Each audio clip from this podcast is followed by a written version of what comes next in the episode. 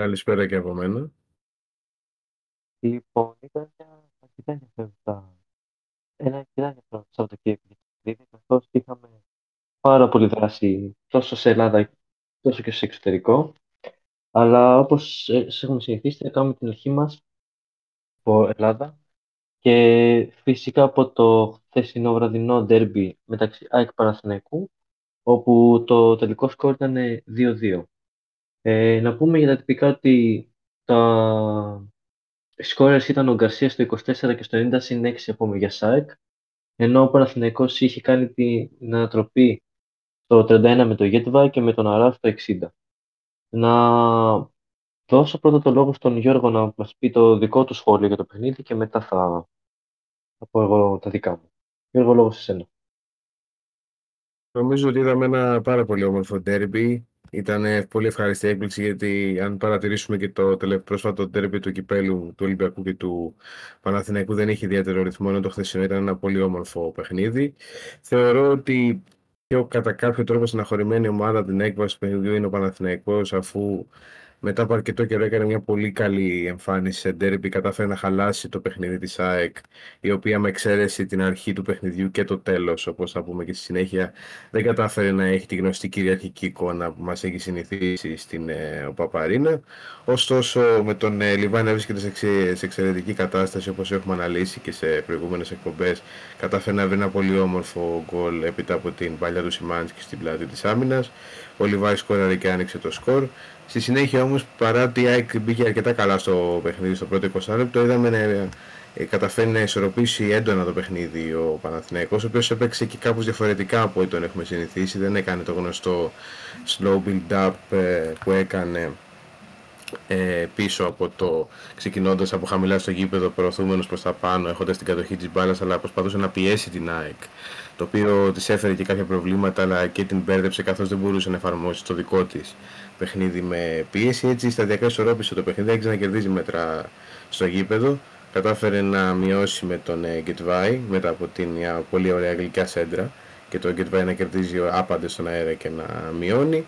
Στη συνέχεια το παιχνίδι ήταν αρκετά μοιρασμένο, αλλά παρότι αν δούμε και τα τελικά expected goals η ΑΕΚ προηγείται με 1,8 έναντι 0,8 αλλά ο Παναθηναϊκός μέχρι και το 70 σου δίνει μια πιο πιστική ε, εικόνα. Μπορεί να μην είχε την, ε, τον αριθμό των ευκαιριών της ΑΕΚ αλλά είχε ε, πιο ε, ας πούμε κλασικές και πιο πιστικές ευκαιρίες. Σου δίνει πιο πολύ την εντύπωση ότι θα φτάσει στον γκολ και έτσι κατάφερε να φτάσει και στην πρόσχερη αλλά ολική ανατροπή για εκείνο το σημείο με, το, με την εξαιρετική εκτέλεση φάουλ του Μπερνάρ που βρήκε τον Πότσερα και ο οποίος μια πολύ ωραία κεφαλιά βρήκε τον Αράο ο οποίος σκόραρε και έφερε το παιχνίδι στο 1-2 ωστόσο θεωρώ ότι ο Παναθηναϊκός έκανε κακή διαχείριση των τελευταίων λεπτών του παιχνιδιού πήγε αρκετά πίσω, έδωσε πολλά μέτρα στην ΑΕΚ η οποία μέχρι την εγνωσμένη της ε, ποιότητα εκμεταλλεύτηκε και θεωρώ ότι και ο Τερίμ παρότι είχε στήσει πάρα πολύ καλά τον Παναθηναϊκό δεν έκανε τις ε, κατάλληλες αλλαγές ή μάλλον έκανε κάποιες αλλαγές οι οποίες δεν του βγήκαν με αποτέλεσμα ο Παναθηναϊκός να χάσει πολύ σε απόδοση του 70 και μετά η πίεσε πάρα πολύ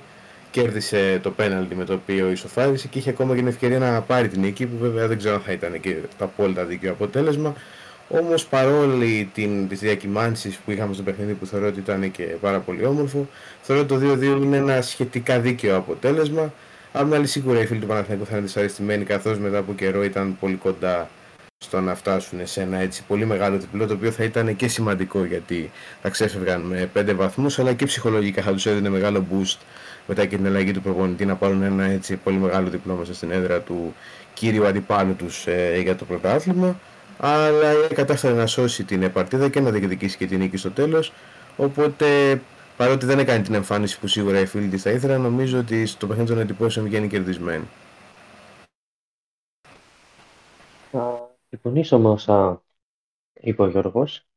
Παρ' όλα αυτά, εγώ θα διαφωνήσω με κάτι που ακούστηκε πάρα πολύ έντονα για το παιχνίδι, για το ότι ήταν μια διαφήμιση του ελληνικού ποδοσφαίρου.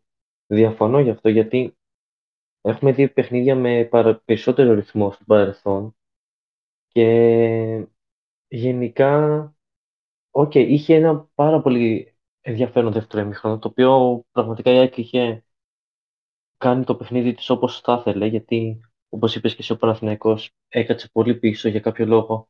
Αποφάσισε ενώ είχε τόσο την υπεροχή να, θα παίξει πολύ αμυντικά με αποτέλεσμα έχει να το εκμεταλλευτεί γιατί δεν είναι σε ένα derby δεν πρέπει να αφήνεις ε, την κατοχή στον αντίπολο για πολλή ώρα και έτσι τιμωρήθηκαν οι φιλοξενούμενοι.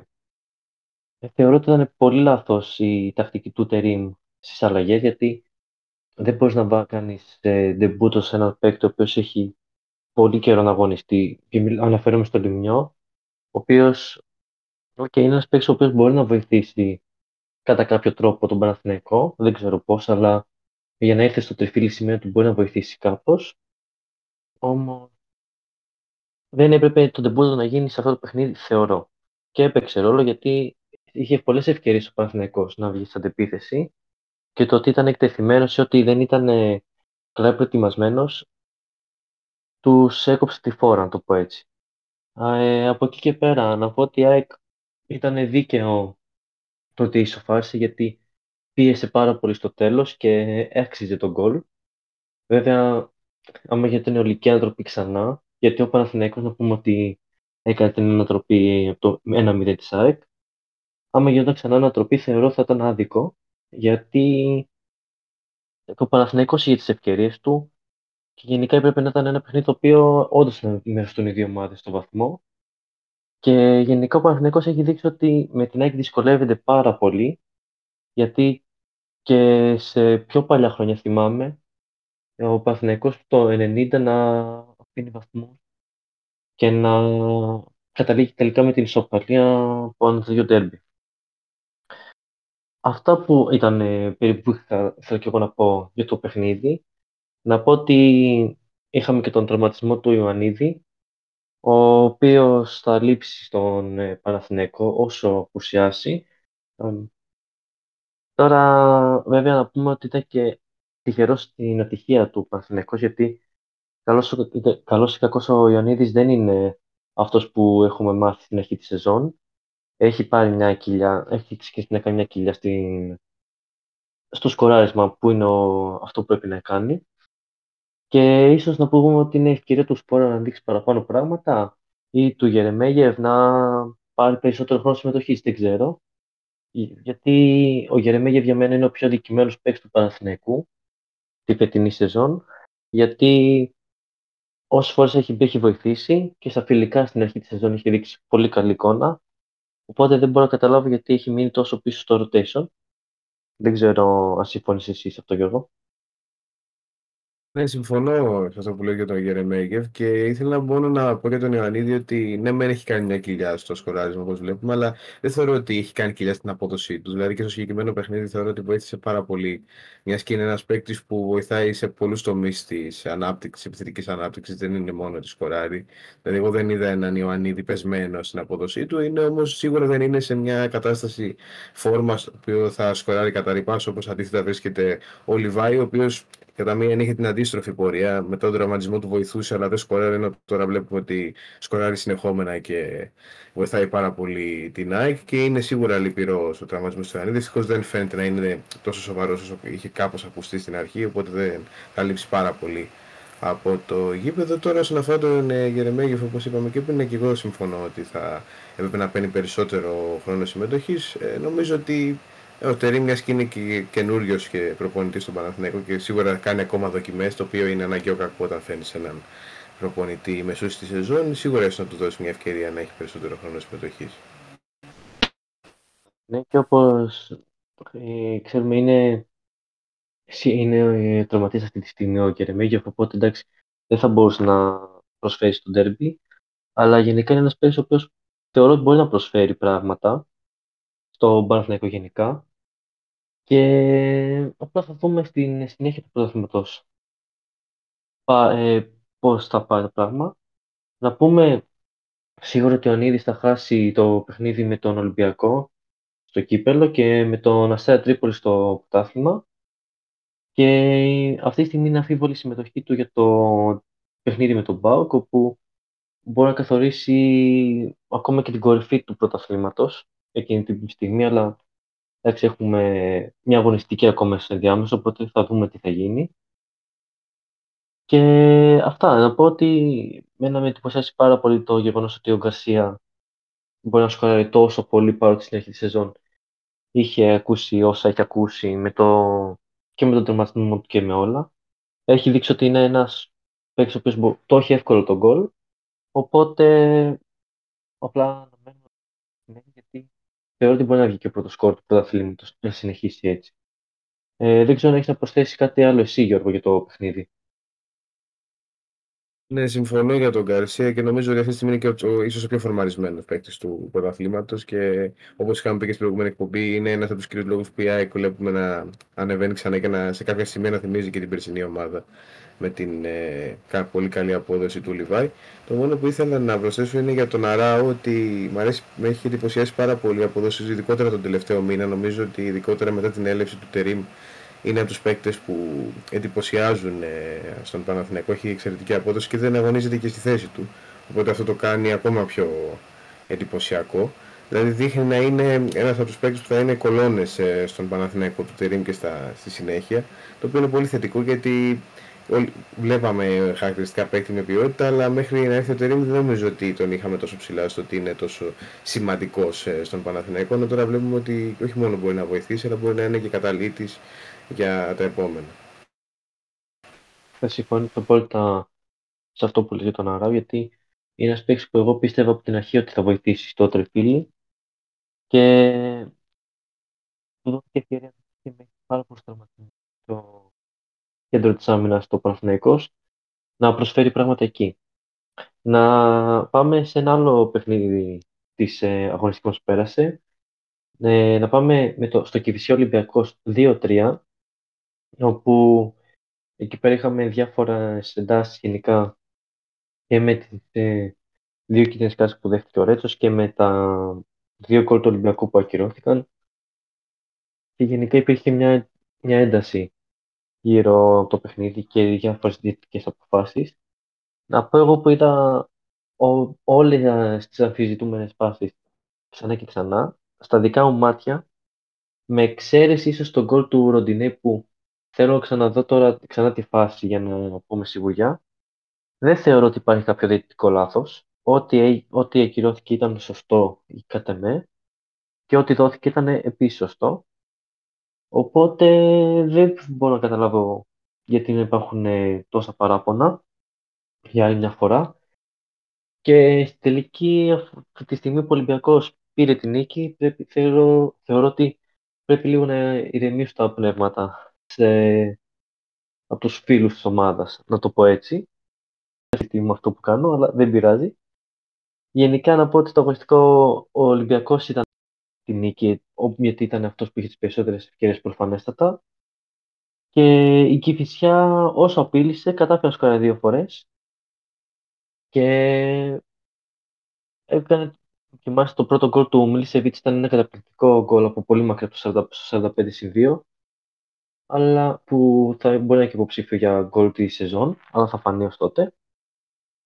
Και ναι, Γιώργος, είναι το σχόλιο σου. Ναι, νομίζω ότι ήταν δίκαιο το αποτέλεσμα. Εν τέλει, ο Ολυμπιακός είχε μια αρκετά καλή εικόνα. Είδαμε μια σαφή βελτίωση σε σχέση ειδικότερα με το, με το προηγούμενο αντίστοιχο παιχνίδι, με αντίστοιχης δυναμικότητας δηλαδή αντίπαλο κόντρα στη Λαμία. Είχαν όρεξη παίκτες του Ολυμπιακού, δείξαν ότι θέλουν να διεκδικήσουν ε, τη νίκη. Τώρα, όσον αφορά τη διαιτησία, δεν θέλω να σταθώ πάρα πολύ γιατί νομίζω ότι αυτό, συμφωνώ σε αυτό που λες για τον κόσμο, αλλά θεωρώ ότι όλα αυτά ξεκινάνε και από τη διοίκηση των ομάδων. Και γενικότερα το φετινό πρωτάθλημα είναι εξαιρετικά τοξικό με παράζα ανακοινώσεων από όλους και ειδικότερα με τον Ολυμπιακό κατάσταση είναι τεταμένη για διάφορους λόγους που καλύτερα να μην τους ε, αναλύσουμε τώρα. Αλλά είναι πολύ τοξικό το κλίμα και επηρεάζει πολύ. Θεωρώ το κλίμα που ξεκινάει από τη διοίκηση επηρεάζει και τον κόσμο και τον φέρνει σε αυτή την, ε, την εγκατάσταση. Τώρα συγκεκριμένα για τις φάσεις απλά να πω ότι στο γκολ που ακυρώνεται για τον Εραμπή η αλήθεια είναι ότι με γυμνό μάτι δεν μπορώ να πω αν είναι offside ή όχι. Μπορεί και να είναι, είναι μια πολύ ωραία φάση. Αλήθεια, απλά η τοποθέτηση τουλάχιστον των γραμμών εμένα προσωπικά με μπερδεύει γιατί ε, φαίνεται, φαίνεται περίπου offside και ο Μασούρας, ο οποίος φαίνεται καθαρά ότι δεν είναι offside, ας πούμε, και κάπως με μπερδεύει. Θεωρώ ότι έχει γίνει κάποιο λάθος στην τοποθέτηση των γραμμών, χωρίς βέβαια αυτό να σημαίνει απαραίτητα ότι το γκολ έπρεπε να μετρήσει έτσι, γιατί και με γυμνομάτι είναι πολύ ωραία και η φάση και ενδεχομένως να είναι πράγματι η offside. Τώρα στις άλλες φάσεις είναι, δηλαδή οι φάσεις του Ρέτσου είναι και λίγο υποκειμενικές. Κάποιος θα μπορούσε να πει ότι αυτά τα φάουλ είναι κίτρινη, κάποιος δεν όχι. Δεν θέλω να σταθώ τόσο πολύ. Δεν θεωρώ ότι είναι σε κάποιο είδους ε, σφάξιμο εντός εισαγωγικών ή κάτι τέτοιο. Είναι κάποιες φάσεις που κάποιος διαιτητής βλέπει έτσι, κάποιος βλέπει διαφορετικά. Αλλά ο Ολυμπιακός δεν πρέπει να στέκεται τόσο πολύ στη διαιτησία. Το πιο σημαντικό για εκείνον θεωρώ είναι να κοιτάξει πιο πολύ πώς θα βελτιώσει τη δική του αγωνιστική εικόνα, η οποία δεν είναι πάρα πολύ καλή και σαφέστατα είναι κατώτερη και των τριών άλλων διεκδικητών ε, του πρωταθλήματος. Οπότε εκεί θα πρέπει να πέσει το βάρος και όχι στα διαιτητικά λάθη και κατά πόσο αδικούμαστε σκοπίμως ή όχι. Αυτό θεωρώ ότι είναι λάθος.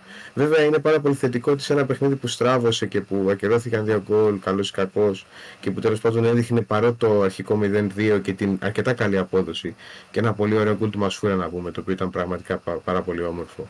Ε, ξαφνικά το παιχνίδι βρέθηκε στο 2-2 ύστερα από το πολύ ωραίο γκολ της Κυφυσιάς, στο οποίο βέβαια ευνοούνται και κάπως από το γεγονός ότι είχε πολλούς παίκτες ο Τζολάκης μπροστά του και δεν έβλεπε, αλλά παρόλα αυτά είναι ένα εξαιρετικό γκολ.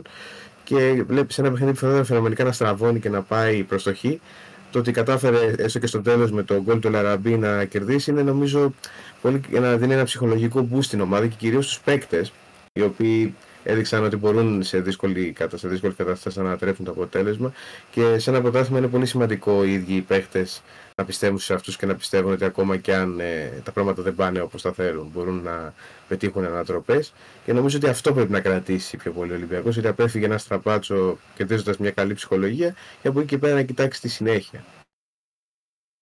Να πούμε ότι υπάρχουν προβλήματα δυστυχώς και για τον Ολυμπιακό καθώς ο Ελαραμπή θα μείνει για περίπου 15 μέρες εκτός από τα γήπεδα. Είναι δεδομένο ότι χάνει το, το παιχνίδι με το Παναθηναϊκό. Βέβαια, να πω ότι δεν θεωρώ ότι θα υπολογίζονταν για το βασικό σχήμα τουλάχιστον. Θεωρώ ότι ο Ναβάρο θα είναι αυτός που υπήρχε στο πλάνο του Ολυμπιακού για το, και το, το κέντρο της επίθεσης τέλος πάντων. Και ναι, αυτά ουσιαστικά και για αυτό το παιχνίδι. Ξαναλέω ότι δεν θεωρώ ότι υπάρχει κάποιο ακραία διατητικό λάθος και θα ηρεμήσουμε και να δούμε τι γίνεται τόσο στο γηπέδο, να το πω έτσι. Να συνεχίσουμε στο το παιχνίδι Πάουκ Πας 4-0 το τελικό σκορ.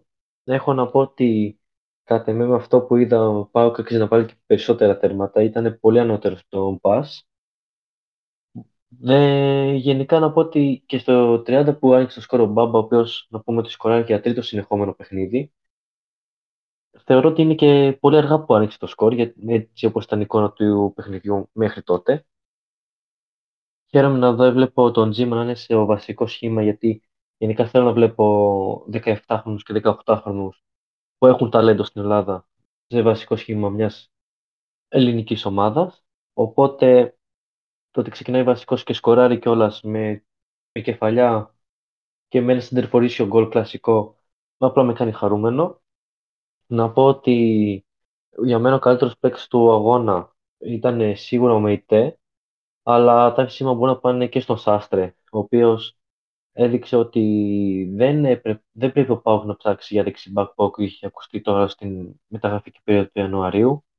Θεωρώ ότι έχει βασικό δεξιμπάκ και Γενικά ο Σάστρα είναι από τους καλύτερους παίκτες του ΠΑΟΚ αυτή την περίοδο όσον αφορά το θέμα assist κλπ. Γιατί εντάξει, πέρα από τον ε, Ντεσπόντοφ, Κωνσταντέλια κλπ. που είναι μπροστά και φαίνονται, και ο Σάστρα έχει δείξει πολύ καλά δείγματα και είναι από τους παίκτες που έχει αδικηθεί κάπως τον δικέφαλο γιατί υπάρχει και ο Βιεϊρίνια που είναι η σημαία της ομάδας και έχει πάρει και πολύ χρόνο συμμετοχής που, ok, okay, δικαίως, αλλά θα μπορούν, δεν έχουν δοθεί τα έσημα που, που αξίζουν στο Σάστρε. Εκεί θέλω να καταλήξω. Και ναι, το 4-0 θεωρώ ότι είναι ένα μικρό σκορ για τον Πάουκ, με έτσι όπως ήταν η εικόνα του αγώνα, μπορούσε να σκοράρει παραπάνω φορές. Και αυτό. Γιώργο, εσύ τι έχεις να πεις; Ε, νομίζω ότι μετά την κακή παρένθεση που έκανε ο Πάουκ απέναντι στον Άρη μας θύμισε τον παλιό καλό Πάουτσο του πρωταθλήματος, που κατά με είναι και η πιο πληθωρική και μεστή ομάδα. Μπορεί να έχει κάποια μερικά θέματα, αλλά τουλάχιστον στο ποδόσφαιρο που αποδίδει είναι πολύ εντυπωσιακός και πολύ θελκτικός στο μάτι. Είχε 22 τελικές με 3,8 expected goals, πολύ εντυπωσιακό στατιστικό αυτό για την, ε, για την ομάδα του ΠΑΟΚ. Και γενικότερα καθ' όλη τη διάρκεια μετά το πρώτο έτσι κάπως πεντάλεπτο που τα Γιάννη να πατούσαν καλά, νομίζω ότι πάτησαν γκάζι, ο ΠΑΟΚ πάτησε γκάζι και δεν ξανακοίταξε ουσιαστικά ποτέ πίσω του και ε, αυτό δεν είναι και ιδιαίτερη ψυχολογία για την ε, συνέχεια και ο Σάστρα ήταν εξαιρετικός και νομίζω θα συμφωνήσω απόλυτα μαζί σου ότι ο, ο MVP αν θα μπορούσαμε να χαρακτηρίσουμε το αγώνα ήταν ο Μεϊτέ ο οποίος πραγματικά ήταν απολαυστικός και ίσως θέλησε να ρεφάρει και την κάπως πιο μέτρη εμφάνιση που είχε απέναντι στον Άρη.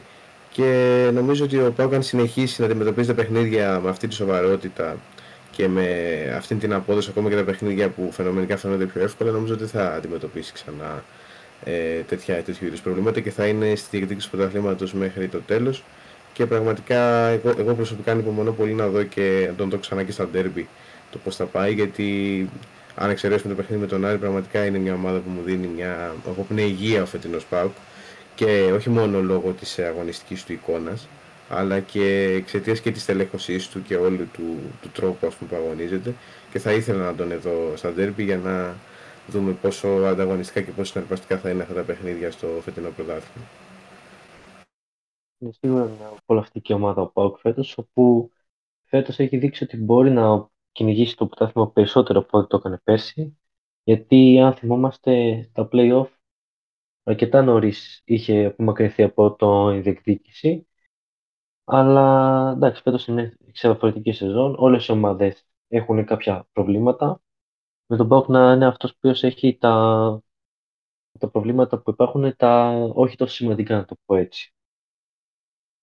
Και να τελειώσουμε με το τελευταίο, με την άλλη ομάδα της Θεσσαλονίκης, τον Άριο, ο οποίος νίκησε 0-4 τον Πανετολικό, σε ένα δίκαιο αποτέλεσμα να πω, όπου ο Άρης και 17 σουτ και, ήταν και γενικά ήταν ένας άρης πολύ απολαυστικός γιατί φάνηκε ότι είχε όρεξη να σκοράρει, ήταν, ήθελε να κάνει το παιχνίδι του και το έκανε μέσα στην έδρα του Πανετολικού. Ο Πανετολικός το πρώτο εμίχρονο δείξει κάποια δείγματα ότι υπάρχει, έχοντας και δοκάρι μάλιστα, αλλά ο Άρης ουσιαστικά ήταν αυτός που είχε το μονοπόλιο στην αναμέτρηση και δίκαια το 0-4 να πω. Παρότι τα δύο γκολ πήγαν από το 90 και μετά. Ένα γρήγορο σχόλιο, Γιώργο, και από σένα. Ναι, και εγώ συμφωνώ. Άρης ήταν ε, πάρα πολύ καλός και σκόραρε 4 γκολ με 4 διαφορετικούς σκόρε τον ε, Τζούρα, τον Σουλεϊμάνο, τον Σαβέριο και τον ε, Σαμόρα. Νομίζω ότι ο Άρης ήταν πολύ καλύτερος στο δεύτερο ημίχρονο. Στο πρώτο ημίχρονο αντιμετώπισε, όπως είπες και εσύ, κάποια προβλήματα απέναντι στον Πανετολικό που στάθηκε αρκετά καλά στο πρώτο ημίχρονο. Όμως, όσο περνούσε η ώρα, ο Άρης έδειχνε ότι είναι πιο ποιοτική ομάδα, πιο ικανή να διεκδικήσει την ε, νίκη. Και αυτό ήρθε σιγά σιγά από το 19 και μετά που σκόραρε και το πρώτο γκολ. Παρότι τα δύο τελευταία γκολ ήρθαν ε, Προς το τέλος, ε, καθ' όλη τη διάρκεια του δεύτερου ημιχρόνου, ο Άρης κυριαρχούσε και θεωρώ ότι του έδωσε και αρκετή ψυχολογία και την νίκη επί του Πάουκ τον, ε, τον έκανε να πιστέψει πιο πολύ στις δυνατότητές του. Είδαμε και αρκετό θέαμα από τον, ε, από τον Άρη, που και αυτός είναι μια ομάδα που στο επιθετικό μισό αποδίδει πάρα πολύ καλά. Και παρότι ο, ο Πανετολικός ήταν πολύ κοντά να, να μειώσει στο 89, τελικά ήρθαν και τα δύο τελευταία γκολ από τον Σαμόρα και τον Σουλεϊμάνοφ, που, τον, τον Σαβέιρο, συγγνώμη, που έκλεισαν το, το παιχνίδι στο 0-4 και νομίζω ότι και ο Άρης πλέον μετά από αυτές τις εμφανίσεις μπορεί να κοιτάζει με πιο πολύ αισιοδοξία το συνέχεια του πρωταθλήματος γιατί θεωρώ ότι θα είναι και ρυθμιστής αν μπορούμε να τον χαρακτηρίσουμε έτσι στα play-off γιατί, γιατί παρότι δεν, δεν είναι διεκδικητής του πρωταθλήματος είναι μια πολύ αξιόμαχη, πολύ καλή ομάδα που όπως γίνεται και τις περισσότερες χρονιές το από ποιος θα στερήσει βαθμούς ή όχι θα κρίνει και εν πολύ στο ίσως ποιος θα κατακτήσει ακόμα και το πρωτάθλημα. Σίγουρα ο Άρης δεν είναι μια μελιτέα δύναμη και είναι μια ομάδα που στα play-off πρέπει όλοι, όλοι οι, άλλοι έξι να την έχουν στο νου της. Και ναι, αυτά ήταν ουσιαστικά τα παιχνίδια το Big 5 της Ελλάδος, αν μπορούμε να πούμε Big 5. Στις υπόλοιπες αναμετρήσεις, Ατρόμητο Σόφι το Σάββατο 1-1 με το γκολ του Βαρέση στο 9 να δίνει το, το ισοπαλία για την ομάδα του Ατρομήτου. Δεν θέλω να σταθώ τόσο στα σχόλια για το γκολ του Όφη κλπ. Δεν χρειάζεται, γιατί είχαν ακουστεί διάφορα για το ότι ε, ήταν παρόμοιο με το περίπτωση του Μαουρίσιο το 2017 ή 2016 αν δεν κάνω λάθος στο Παοκάκ. Δεν χρειάζεται να το αναλύσουμε παραπάνω αυτό. Στη συνέχεια, Λαμία Πανσεραϊκός 0-2 με το πρώτο, αν δεν κάνω λάθος, γκολ του Άρντα στο πρωτάθλημα για φέτος, ο οποίος έκανε ένα εξαιρετικό παιχνίδι, μπορούμε να πούμε. Ε, και επίσης, χθες, με εξαίρεση τα υπόλοιπα παιχνίδια που ήδη είπαμε, είχαμε και το Αστέρας Τρίπολης Βόλος 1-0, με τον Μυριτέγιο να κάνει το 1-0 για την ομάδα της Τρίπολης το 90 και να δίνει το πολύτιμο τρίποντο. Ε, αυτά ήταν τα παιχνίδια της ε, περασμένης αγωνιστικής στην ε, Super League. Θα πάμε σε ένα σύντομο διάλειμμα και όταν επιστρέψουμε θα δούμε κυρίως, θα δούμε βασικά τι έγινε στο εξωτερικό.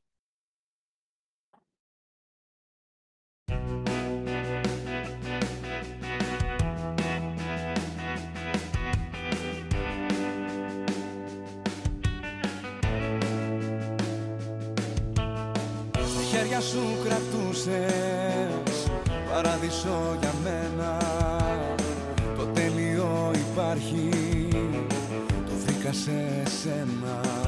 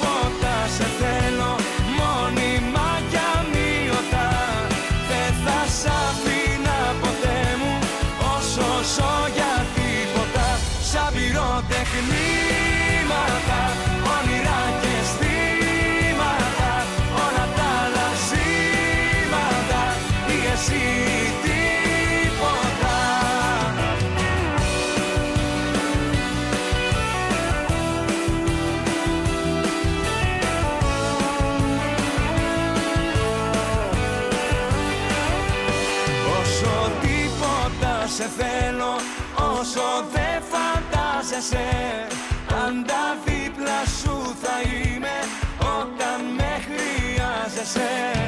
Όσο τίποτα σε θέλω Μόνιμα κι αμύωτα Δεν θα σ' αφήνα ποτέ μου Όσο ζω για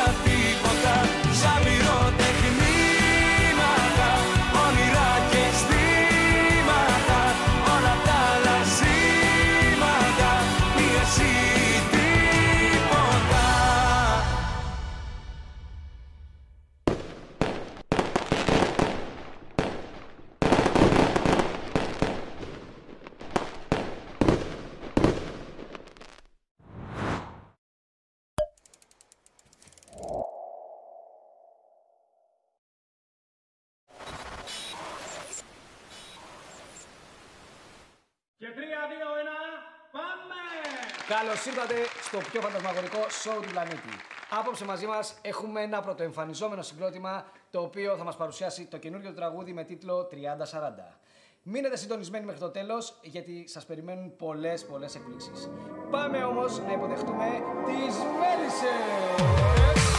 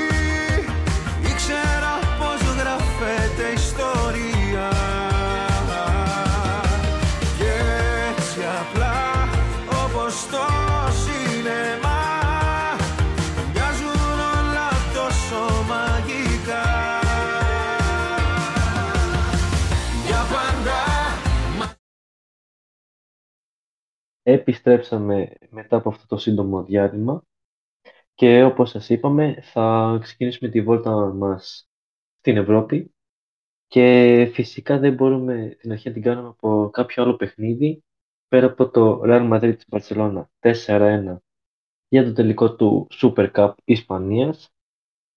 Πήρα στο λόγο στον Γιώργο να πω λίγα πράγματα εγώ.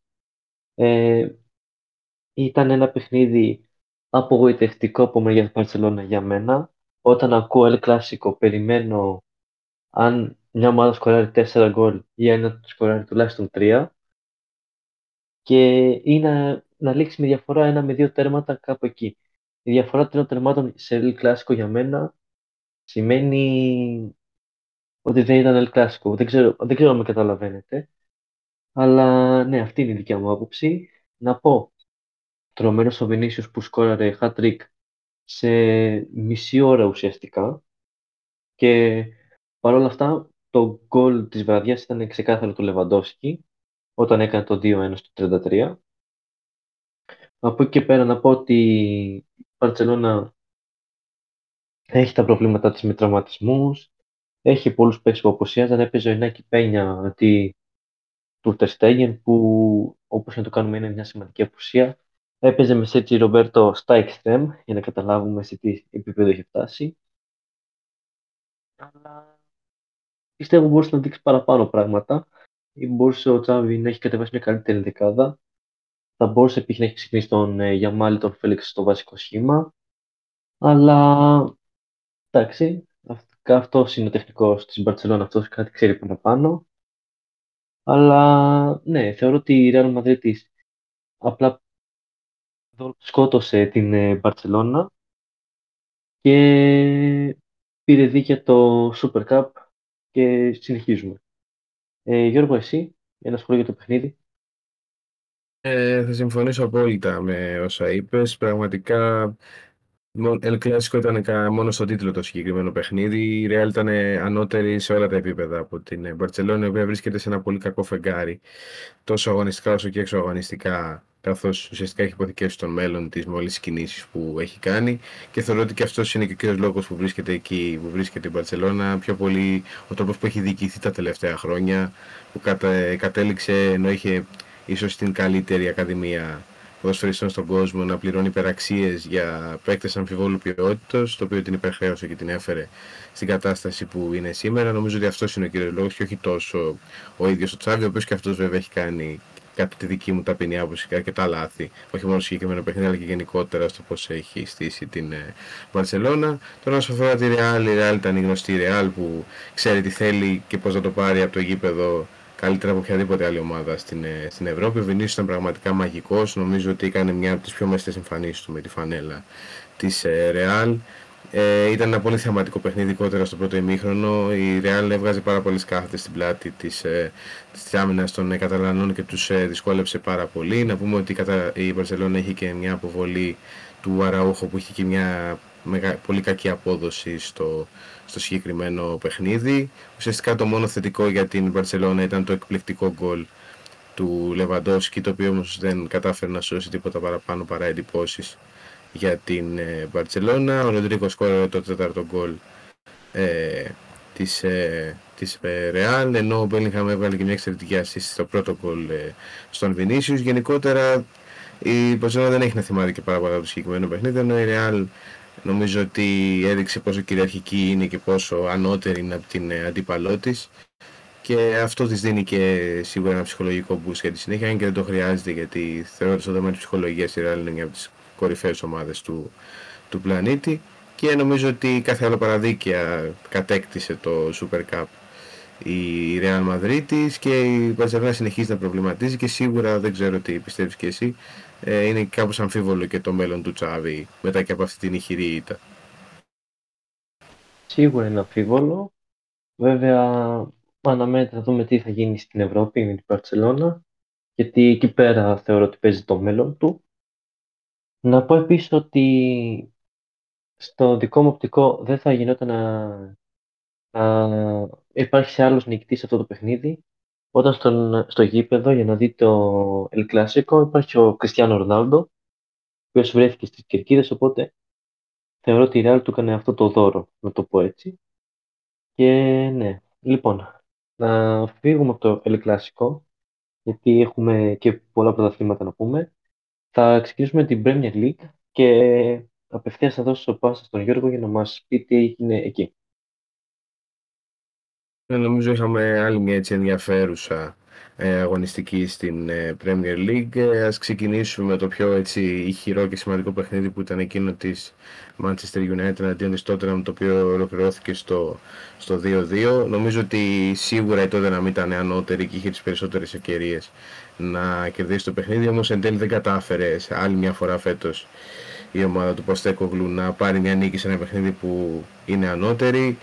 Ε, νομίζω ότι ο αγώνας άρχισε με τον καλύτερο δυνατό τρόπο για το κοινό αφού ο Χόιλου το άνοιξε το σκορ μόνο στο τρίτο λεπτό και ο Τσάλισον απάντησε στο 19 δίνοντας έτσι εξαιρετικό θέαμα ε, στην ε, ομάδα το οποίο βέβαια αναδεικνύει για άλλη μια φορά και τις ε, παθογένειες της Tottenham που ενώ αποδίδει θεωρώ ένα εξαιρετικό ποδόσφαιρο δεν μπορεί στο δικό της αμυντικό μισό να κρατήσει ε, το 0 το οποίο της δημιουργεί πολλαπλά προβλήματα και της στερεί και βαθμούς στο πρωτάθλημα στην τότε να νομίζω ότι από εκεί και πέρα έχει τον έλεγχο του αγώνα, έχει την μπάλα στα πόδια, προσπαθούσε να διασπάσει την άμυνα ε, των ε, κόκκινων διαβόλων. Όμως ο Μάρκος Ράσφορντ σκόρασε στο 40 λεπτό ένα γκολ, θα μπορούσαμε να πούμε και κόντρα στη ροή του, του αγώνα.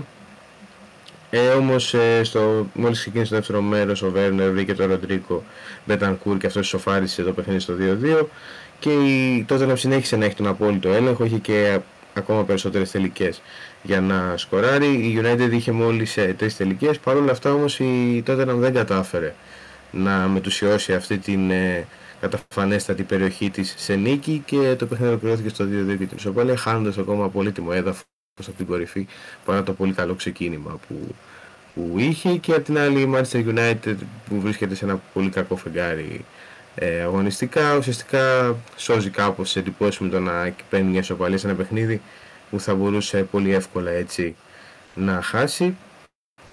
Ε, να πάμε τώρα στο παιχνίδι της ε, Chelsea με τη Fulham που η Chelsea συνεχίζει αυτή την ε, κάπως απογοητευτική σεζόν που είχε και, και ε, παρότι κέρδισε ένα 0 με τη Fulham δεν μπορούσαμε να πούμε ότι είχε και κάποια εξαιρετική έτσι, απόδοση που θα της ε, δίνει κάτι παραπάνω για τη συνέχεια. Ωστόσο ότι κατάφερε να πάρει μια νίκη είναι πολύ σημαντική απέναντι στη Φούλαμ που ήταν αρκετά καλή στον αγώνα αλλά νομίζω ότι η διαφορά και ποιότητες αλλά και ρόστερ της Chelsea έπαιξε το καταλητικό ρόλο στο εν τέλει η ομάδα του Λονδίνου να επικρατήσει απέναντι στην Φούλαμ. Και να πάμε σε ένα ακόμα ενδιαφέρον παιχνίδι που ήταν το παιχνίδι της Newcastle κόντρα στην ε, Manchester City. Και ουσιαστικά η City που θα μπορούσαμε να πούμε ότι έκανε ένα διπλό πρωταθλητισμού γιατί βρήκε ένα απάνταχο ήρωα στο πρόσωπο του Όσκαρ Μπομπ ο οποίος με τον κόλλο του καθυστερήσει έκανε την ανατροπή και έδωσε και την ε, νίκη στην Manchester City μέσα στο St. James Park ένα πολύ ωραίο παιχνίδι το οποίο είχαμε και την επιστροφή του Kevin De Bruyne στην Premier League ο οποίος πραγματικά έπαιξε λες και δεν έλειψε ποτέ από τους ε, πολίτες. Είχε μια εξαιρετική απόδοση είχε μια φοβε... έδωσε μια φοβερή assist και σκόραρε ένα πανέμορφο γκολ. Θύμισε τον De Bruyne πριν τον τραυματισμό του και αυτό δεν είναι καθόλου εύκολο αν αναλογιστούμε και την σοβαρότητα του τραυματισμού αλλά και το διάστημα ε, απουσίας το οποίο, το οποίο είχε Νομίζω ότι οι πρωταθλητές είχαν το πάνω χέρι στο μεγαλύτερο μέρος του, του αγώνα. Προηγήθηκαν μάλιστα και με τον Μπερνάντο Σίλβα στο 26ο, λεπτό, 26 λεπτό. Αλλά έπαθαν ένα 20 λεπτό blackout στο οποίο οι Καρακάξες βρήκαν τον γκολ με τον ε, Άισα και ένα πάρα πολύ ωραίο γκολ σε αντεπίθεση με πολύ ωραίο πλασέ ε, που νίκησε τον, ε, τον Έντερσον και, και βρήκαν άλλο ένα γκολ με τον Άντωνι Γκότ και ουσιαστικά άρχισαν να ονειρεύονται ένα μια πολύ δυνατό άσο, μια πολύ δυνατή νίκη απέναντι στην City όμως ε, με τον ε, ήρωα που όπως είπαμε τον Μπομπ ο οποίος δεν περίμενε κανείς ότι θα είναι αυτός που θα ε, θρέψει τις Δάφνες ειδικότερα μετά την επιστροφή του, του De Bruyne η City πήρε ένα πολύ μεγάλο διπλό το οποίο μπορεί να αποδεχθεί και χρυσάφι στην, ε, στη συνέχεια του πρωταθλήματος και παρέμεινε πάρα πολύ κοντά στην κορυφή και θα δούμε και πώς αυτό θα επιδράσει και στη συνέχεια στη δική της ψυχολογία αλλά και των υπόλοιπων αντιπάλων της στη διεκδίκηση του πρωταθλήματος. Τώρα να πούμε στα υπόλοιπα παιχνίδια ότι ουσιαστικά η Μπέρνλι ήρθε ισοπαλή 1-1 με τη Λούτον, η Everton ήρθε λευκή ισοπαλία με την Άστον Βίλα η οποία έχασε ε, βαθμούς η Βίλα μετά το πολύ εντυπωσιακό μπαράζ ε, καλών εμφανίσεων που έχει κάνει το τελευταίο διάστημα και κάπως έτσι ολοκληρώθηκαν μέχρι ε, στιγμής τα παιχνίδια της στην Premier League. Ε, δεν ξέρω αν θέλεις να περάσουμε στη La Liga. Το λόγος σε σένα, πάμε απευθείας στην Ισπανία. Ναι. Ε, να ξεκινήσουμε από το παιχνίδι της ε, Athletic Bilbao με την ε, Real Sociedad. Ουσιαστικά η Athletic πήρε κατά κάποιο τρόπο τη δική της εκδίκηση για το derby της ε, τετράδας με ε, δύο γκολ του Άλεξ Μπερέγκερ και ε, είχε και μια πάρα πολύ δυνατή και καλή απόδοση καθ' όλη τη διάρκεια του αγώνα. Να πούμε ότι είχε και μια μεγάλη απώλεια φυσικά η Athletic Bilbao με την απώλεια του, του Ινιάκη Williams ο οποίος απουσιάζει για το Κόπα Αφρικα. Παρ' όλα αυτά ο Μπερέγκερ αποδείχθηκε άξιος αντικαταστάτης και μπήκε στην, μπήκε στην 11 και όχι απλά μπήκε αλλά έκανε και τη διαφορά και σημείωσε τα δύο γκολ των ε, γηπεδούχων στο πρώτο μέρος και γενικότερα ομάδα του Ενέστα Βαλβέρδε νομίζω ότι ήταν πολύ ανώτερη στο πρώτο μέρος για τις περισσότερες ευκαιρίες παρά το δοκάρι που είχαν ε, οι φιλοξενούμενοι και θεωρώ ότι κάπως έτσι κύλησε και το δεύτερο ημίχρονο που οι, μπορεί να κλείστηκαν έτσι πιο πολύ κάπως στην αμυνά τους οι γηπεδούχοι στο δεύτερο γιατί πιστοχώρησαν έδωσαν αρκετά μετά στη εδώ η οποία μείωσε και είχε και την ευκαιρία κάπως να ισοφαρίσει το παιχνίδι. Όμως εν τέλει πήραν μια πολύ σημαντική νίκη η οποία θα είναι χρυσάφι θεωρώ για την ε, συνέχεια. Πάμε τώρα στο παιχνίδι της ε, Las Palmas κόντρα στη Villarreal η οποία επικράτησε με 3-0. Γενικότερα ένα Πάλμα σε πραγματικά έχει μια τρομακτική εμφάνιση κόντρα στο κίτρινο υποβρύχιο, το οποίο είχαμε πει ότι πρόσφατα είχε βιώσει και έναν αποκλεισμό σοκ ε, από ομάδα τρίτης ε, κατηγορίας και θεωρώ ότι πήρε έτσι μια πολύ έντονη και μεγάλη νίκη για την ε, συνέχεια του πρωταθλήματος. Ήταν εντυπωσιακή από την αρχή μέχρι το τέλος του παιχνιδιού. Δεν άφησε κανένα περιθώριο στη Villarreal να μπορέσει να διεκδικήσει κατά το παιχνίδι και πήρε μια πολύ δίκαιη νίκη. Τώρα στα υπόλοιπα να πούμε ότι η Αλαβές πήρε μια πολύ μεγάλη νίκη κοντά στη Σεβίλη με 2-3. Η Μαγιόρκα έθισε σοπαλή 1-1 με την Θέλτα. Και η Μπέτης ε, κέρδισε, κέρδισε τη Γρανάδα 1-0 σε ένα παιχνίδι που δεν είχε έτσι ιδιαίτερη ποιότητα. Ενώ η Ζηρώνα δεν κατάφερε να κερδίσει την ε, την Αλμερία ήρθαν σε λευκή ισοπαλία 0-0 ενώ μια τεράστια και πολύ σημαντική νίκη και μια εξαιρετική εμφάνιση πέτυχε η Βαρέθια απέναντι στην Κάρτιθ όπου επικράτησε με 4-1. Ε, αυτά ήταν και από την Ισπανία και από τον Γιώργο. Ε, να πούμε ότι πριν λίγο έγινε γνωστό ότι προπονητής της ε, χρονιάς ουσιαστικά της περσινής. Ε, αναδείχθηκε ο Pep Guardiola γιατί τα βραβεία The Best αυτή τη στιγμή είναι σε εξέλιξη. Θεωρώ πολύ δίκαιο ότι αυτός αναδείχθηκε ο κορυφαίος προπονητής. Δεν ξέρω αν μπορούσε κάποιος άλλος να, τον, να, να είναι εκεί πέρα. Αν σκεφτούμε ότι έκανε τρέπλ με τη Manchester City. Ε, να δίνοντας λόγο σε μένα να, πω, να ξεκινήσω με την Ιταλία, όπου εκεί πέρα η αγωνιστική δράση ξεκίνησε το Σάββατο με την αναμέτρηση της, ε, το, της Genoa με την Τωρίνο. Η βρεθική ισοπαλία με 0-0. Να πω ότι η Genoa ξεκι, ξεκινάει δυνατά για την επόμενη σεζόν ουσιαστικά από εδώ και, πέρα, και, ή και από εδώ και πέρα, γιατί αγόρασε με 3 εκατομμύρια τον Μεσσίας από την Μίλαν πλέον και επίσημα, πλέον ειδικός παίκτης, ενώ για την Τωρίνο να πω ότι ο μεγάλος ήρωας αναμέτρησης, γιατί θα μπορούσε να έχει χάσει πολύ εύκολα στο συγκεκριμένο παιχνίδι.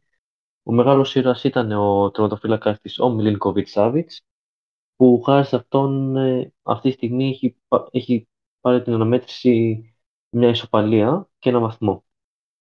Στη συνέχεια είχαμε την Νάπολη να φιλοξενεί τη Σαλερνιτάνα. Τραγική εικόνα θα πω για την Νάπολη, η οποία χρειάστηκε στο 45 συν 4 με πέναντι να ισοφαρίσει τη Σαλερνιτάνα και στο 90 συν 6 να κάνει την ορολογική ανατροπή. Το έχουμε πει πολλές φορές, η Νάπολη δεν είναι η περσινή ομάδα, σε καμία των περιπτώσεων, όμως αυτό όταν είσαι πρωταθλήτρια σε μια χώρα δεν μπορείς στην επόμενη σεζόν στα μισά να είσαι στην 8η θέση και να παλεύεις ουσιαστικά για να βγεις Ευρώπη. Όταν είσαι πρωταθλήτρια, απαιτείς, ο κόσμος απαιτεί να το πω έτσι και γενικά οι φίλοι του ποδοσφαίρου απαιτούν να είσαι τουλάχιστον στην τετράδα από τα μισά του πρωταθλήματος και μετά. Στη συνέχεια, Ελλάς Βερόνα έμπολη 2-1 με τους γηπεδούχους να, έχουν, να παίρνουν την νίκη έχοντας και παίκτη λιγότερο βέβαια αλλά από το 87 και μετά καθώς ο Τούντα δέχτηκε δεύτερη κίτρινη κάρτα και η αγωνιστική δράση το Σάββατο ολοκληρώθηκε με το Μότσα Ιντερ 1-5, πολύ δίκαιο αποτέλεσμα, αν και θεωρώ ότι έπαιξε μεγάλο ρόλο στην ψυχολογία της ομάδας της ε, Μότσα. Ο, η κόκκινη κάρτα που δέχτηκε ο προπονητής ο Παλαντίνο, ο οποίος στο 60 με τη συμπλήρωση μιας ώρας δέχτηκε κόκκινη κάρτα όταν το σκόρ ήταν ακόμα στο 0-2 τότε ήταν που τα πράγματα άλλαξαν υπέρ της Σίντερ και κατάφερε κάνει το 1-5 δίκαιο σκορ ξεκάθαρα όπως ήρθε το παιχνίδι. Να συνεχίσουμε με την Κυριακή όπου ε, εκεί πέρα σέρια είχαμε και το derby εννοείται Μίλαν Ρώμα όπου η Μίλαν πήρε μια δίκαιη νίκη με 3-1 ε, να πω ότι δεν μπορώ να ξεχωρίσω κάποιον παίκτη από τη Μίλαν. Ίσως τον Αντλή και τον Ζηρού που ο Ζηρού ο οποίος έκανε και γκολ και assist αλλά που όλοι οι παίκτες της Μίλαν έπαιξαν εξαιρετικά, ίσως με μια εξαίρεση τον ε, Καλάμπρια. Από την άλλη η Ρώμα ήταν απλά μέτρια με τον Σβιλάρ να έχει κάτω από την αιστεία της, ο οποίος ήταν σε μια πολύ κακή μέρα μπορούμε να πούμε και οι αλλαγές δεν βοήθησαν πάρα πολύ την Ρώμα, με εξαίρεση τον Πελεγκρίνη, ο οποίος κάτι έκανε. Αλλά γενικά το παιχνίδι ήταν ε, από τη μία πλευρά, κυρίως ε, για τη Μίλαν. Νωρίτερα είχαμε φυσικά και το Λάτσιο Λέτσε, όπου 1-0 τελικό σκορ, με, τη, με τον σκόρ της Λάτσιο να είναι ο Άντερσον. Και να πούμε ότι ένας παίκτης ο οποίος δεν μας έχει συνηθίσει δεν το περιμέναμε να είναι πρωταγωνιστή για του γηπεδούχου φέτο. Ο Πάτριτ αποχώρησε στο 24 ω αναγκαστική αλλαγή. Ένα παίκτη ο οποίο έχει πάρει πολύ χρόνο συμμετοχή φέτο. Κάτι που προσωπικά και θεωρώ όλοι όσοι βλέπουν έστω και λίγο Ιταλία δεν περίμεναν ότι θα ήταν βασικός στην ε, ομάδα της Λάτσιο. Στη συνέχεια, Κάλιαρη Μπολόνια 2-1 με την ε, Κάλιαρη να κάνει μια εντυπωσιακή ανατροπή να πούμε ότι για τους γηπεδούχους τον ε, Πάγκο έκατσε ο Χατζηδιάκος δεν αγωνίστηκε καθόλου, δεν τον χρησιμοποίησε ο Αλγανιέρη, ενώ ο Τιάγκο Μότα από Μεγιάς Μπολόνια ε, έβαλε στο παιχνίδι τον Λικογιάννη στο 66 και ουσιαστικά έπαιξε ένα μισάωρο ε, χωρίς να προσφέρει πάρα πολλά. Ήταν, ήταν ένα μέτριο βράδυ, ένα μέτριο, μια μέτρια μέρα για τον Έλληνα διεθνή, ο οποίος γενικά έχει δείξει πολύ καλές εμφανίσεις στην Ιταλία. Ε, στη συνέχεια έχουμε Φιωρεντίνο Ουτινέζε. Η Φιωρεντίνα παρότι έχει ξεκινήσει καλά, πλέον έχει φτάσει σε σημείο να κυνηγάει βαθμούς στο τέλος, όπως και τώρα στο 87 με πέναλτι έκανε το 2-2 και ήταν το δεύτερο συνεχόμενο παιχνίδι πρωταθλήματος που ουσιαστικά χάνει, αφήνει βαθμούς γιατί θα θυμίσουμε την προηγούμενη αγωνιστική ε, την Σασόλο έχασε με 1-0 έχοντας μάλιστα μια πολύ μέτρια εικόνα για, για αυτό που ξεκίνησε το στο πρωτάθλημα. Και φυσικά αυτή την ώρα παίζει το Αταλάντα Φροσινόνε 1-0 μόλις το 8 με τον Κουπ Μάινερς από τα 11 βήματα.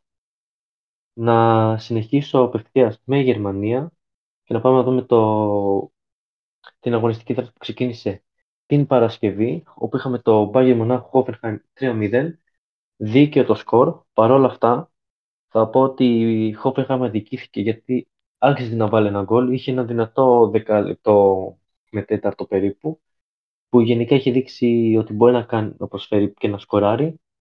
Με το Μουσέλα ένα μεγάλος πρωταγωνιστής, ο οποίος το πρώτο του γκολ στο 18 ήταν ένα εντυπωσιακό τέρμα.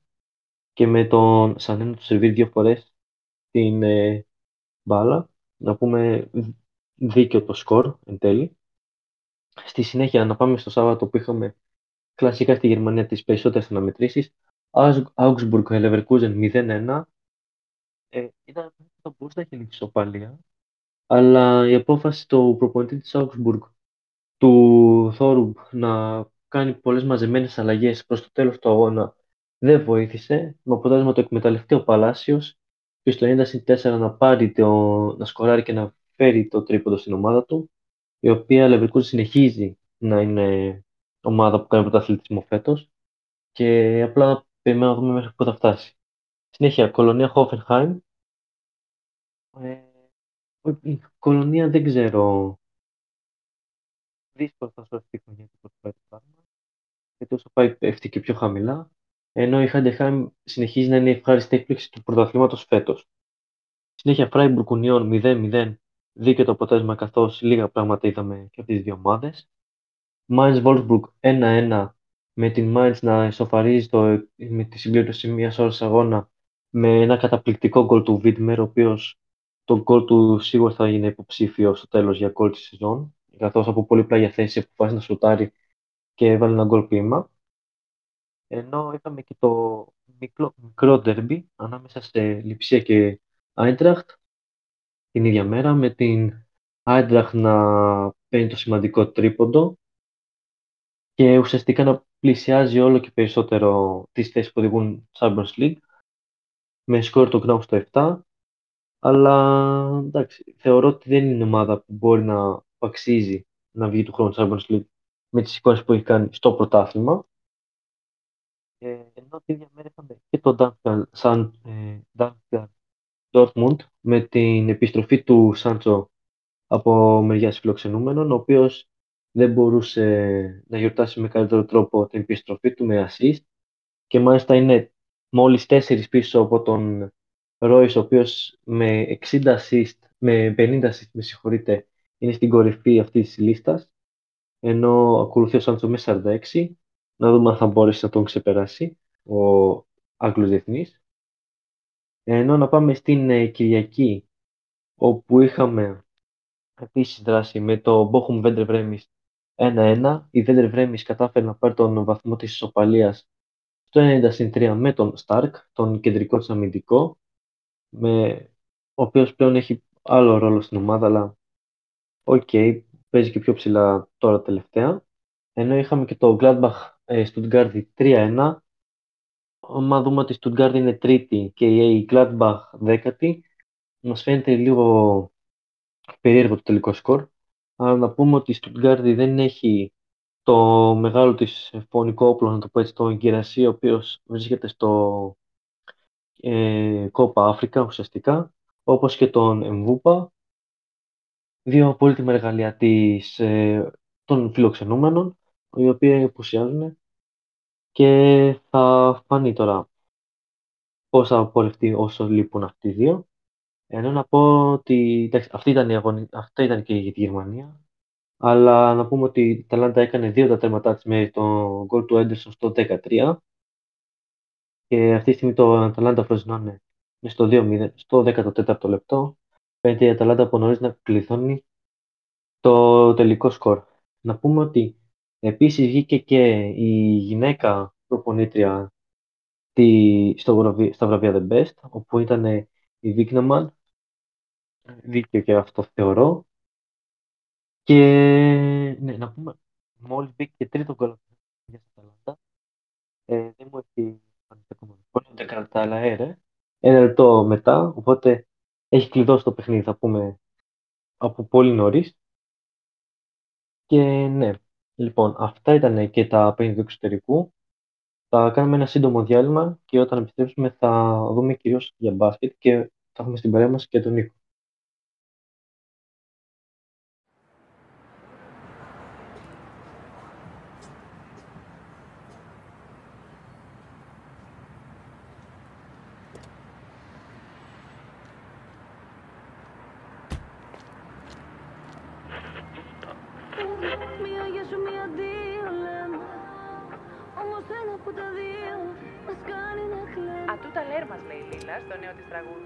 Πάμε να το ακούσουμε παρέα.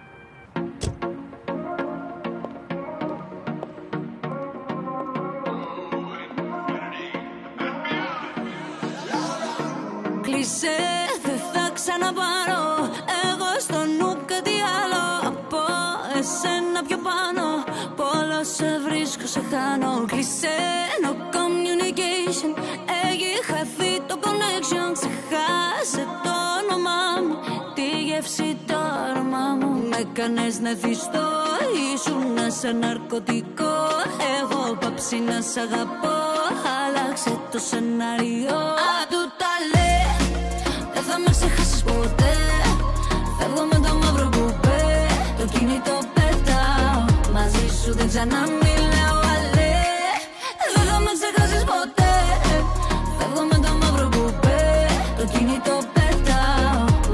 σου δεν ξαναμιλάω.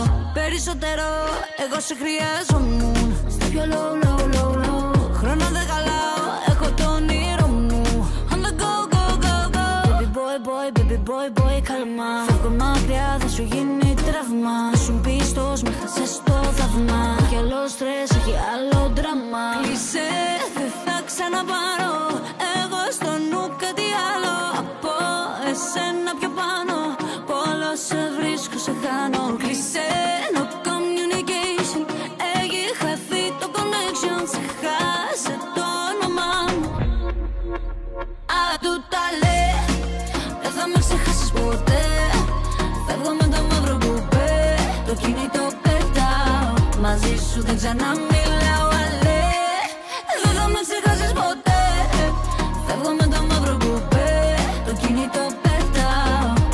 σου δεν ξαναμιλάω. Με κάνες να θυστώ Ήσουν σε ναρκωτικό.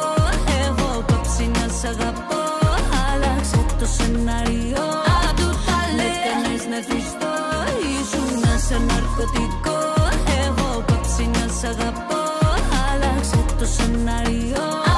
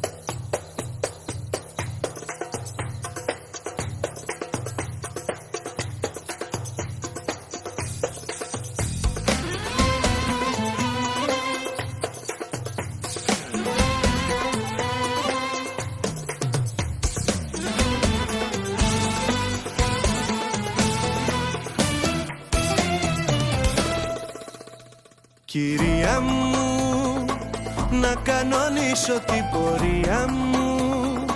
Μου είχες πει κάποια χαραμάτα, καταμάτα Πως δεν σε συγκινώ.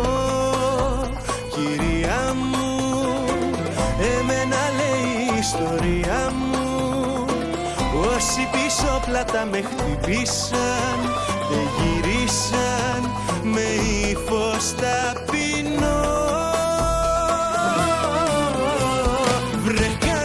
πάλι. Μας θυμηθήκες με σκύφτο κεφάλι. Εμφανιστήκες βρε καλώς πίσω.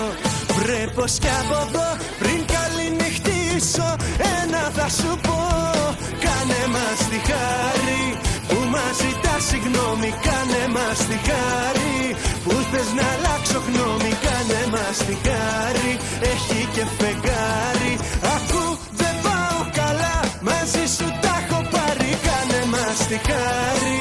Που φταίμε κι από πάνω Κάνε μας τη χάρη. Που πήγα να πεθάνω Αν και υποφέρω σου βγάζω το καπέλο. Όμως δεν θέλω πολλά να μη σε βλέπω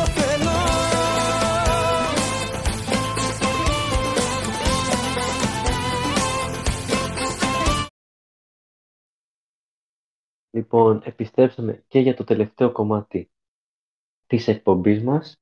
Ε, όπως ξέρετε είναι αφηρημένο στο μπάσιτ και στα στοιχηματικά που μας λέει ο Νίκος. Παρ' όλα αυτά θα μπορεί να τύχει να διακόψω κάποια στιγμή τα παιδιά γιατί όπως έχουμε πει είναι σε εξέλιξη τα βραβεία The Best οπότε οτιδήποτε βγει θα, θα, στο, θα σας ενημερώσουμε. Ε, Γιώργο, ο λόγος σε σένα. Νομίζω ότι η 14η αγωνιστική μέρα στην Πάσλη ήταν πολύ ενδιαφέρουσα και νομίζω προσθέτοντας και σε όσα έχουμε πει και σε προηγούμενες εκπομπές η Πάσλη φέτος είναι πολύ συναρπαστική και μας δίνει πολύ ωραία παιχνίδια όχι μόνο μεταξύ των αιωνίων και τα παιχνίδια που δίνουν εκείνοι αλλά και των ε, μικρότερων ομάδων ε, της Λίγκας. Να ξεκινήσουμε το παιχνίδι της ε, Καρδίτσας κόντρα στον Άρη η οποία Καρδίτσα πήρε είχε μια πάρα πολύ μεγάλη νίκη με 80-71 κόντρα στον Άρη και πήρε το τρίτο συνεχόμενο ροζ φύλλο της κάνοντας ένα ακόμα πιο σημαντικό βήμα για την ε, παραμονή στην Basket League, ανεβάζοντας το ρεκόρ της στο 4-10, πιάνοντας τον Λαύριο και αφήνοντας ουσιαστικά τελευταίο τον ε, Απόλλωνα Πάτρα. Η Καρδίτσα την πρώτη περίοδο δείξε πως εμφανίσεις της κόντρα σε Απόλλων Πάτρας και Προμηθέα που πέτυχε ισάριθμες νίκες μόνο τυχαίες δεν ήταν και κατάφερε να κυριαρχήσει εναντίον σε μια ομάδα που μας έχει δείξει πόσο σκληροτράχυρη είναι. Το μάτι ήταν, ήταν derby για περίπου 3 δεκάλεπτα και οι γηπεδούχοι εκμεταλλεύτηκαν το εξαιρετικό τέταρτο και τελικά κατάφεραν να επικρατήσουν. Αλλά καθ' όλη τη διάρκεια του αγώνα, παρά ότι το σκορ ήταν κοντά, η Καρτιτσέ έδινε την αίσθηση ότι είναι εκείνη που θα έχει τον τελευταίο λόγο για την νίκη και ουσιαστικά μετουσίωσε αυτή την εμφάνιση με ένα εξαιρετικό τέταρτο δεκάλεπτο και με την ε, νίκη. Ο κορυφαίος των νικητών ήταν ε, ο Μπιουκάνον με 18 πόντους που μάζεψε 4 rebound και μοίρασε 3 assists. Εξαιρετικός ήταν και ο Ρέι Μακόλου με 16 πόντους, 3 rebound και 3 assists ενώ σημαντική ε, βοήθεια έδωσε και ο Ρομέλο White με 10 πόντους και 5 rebound.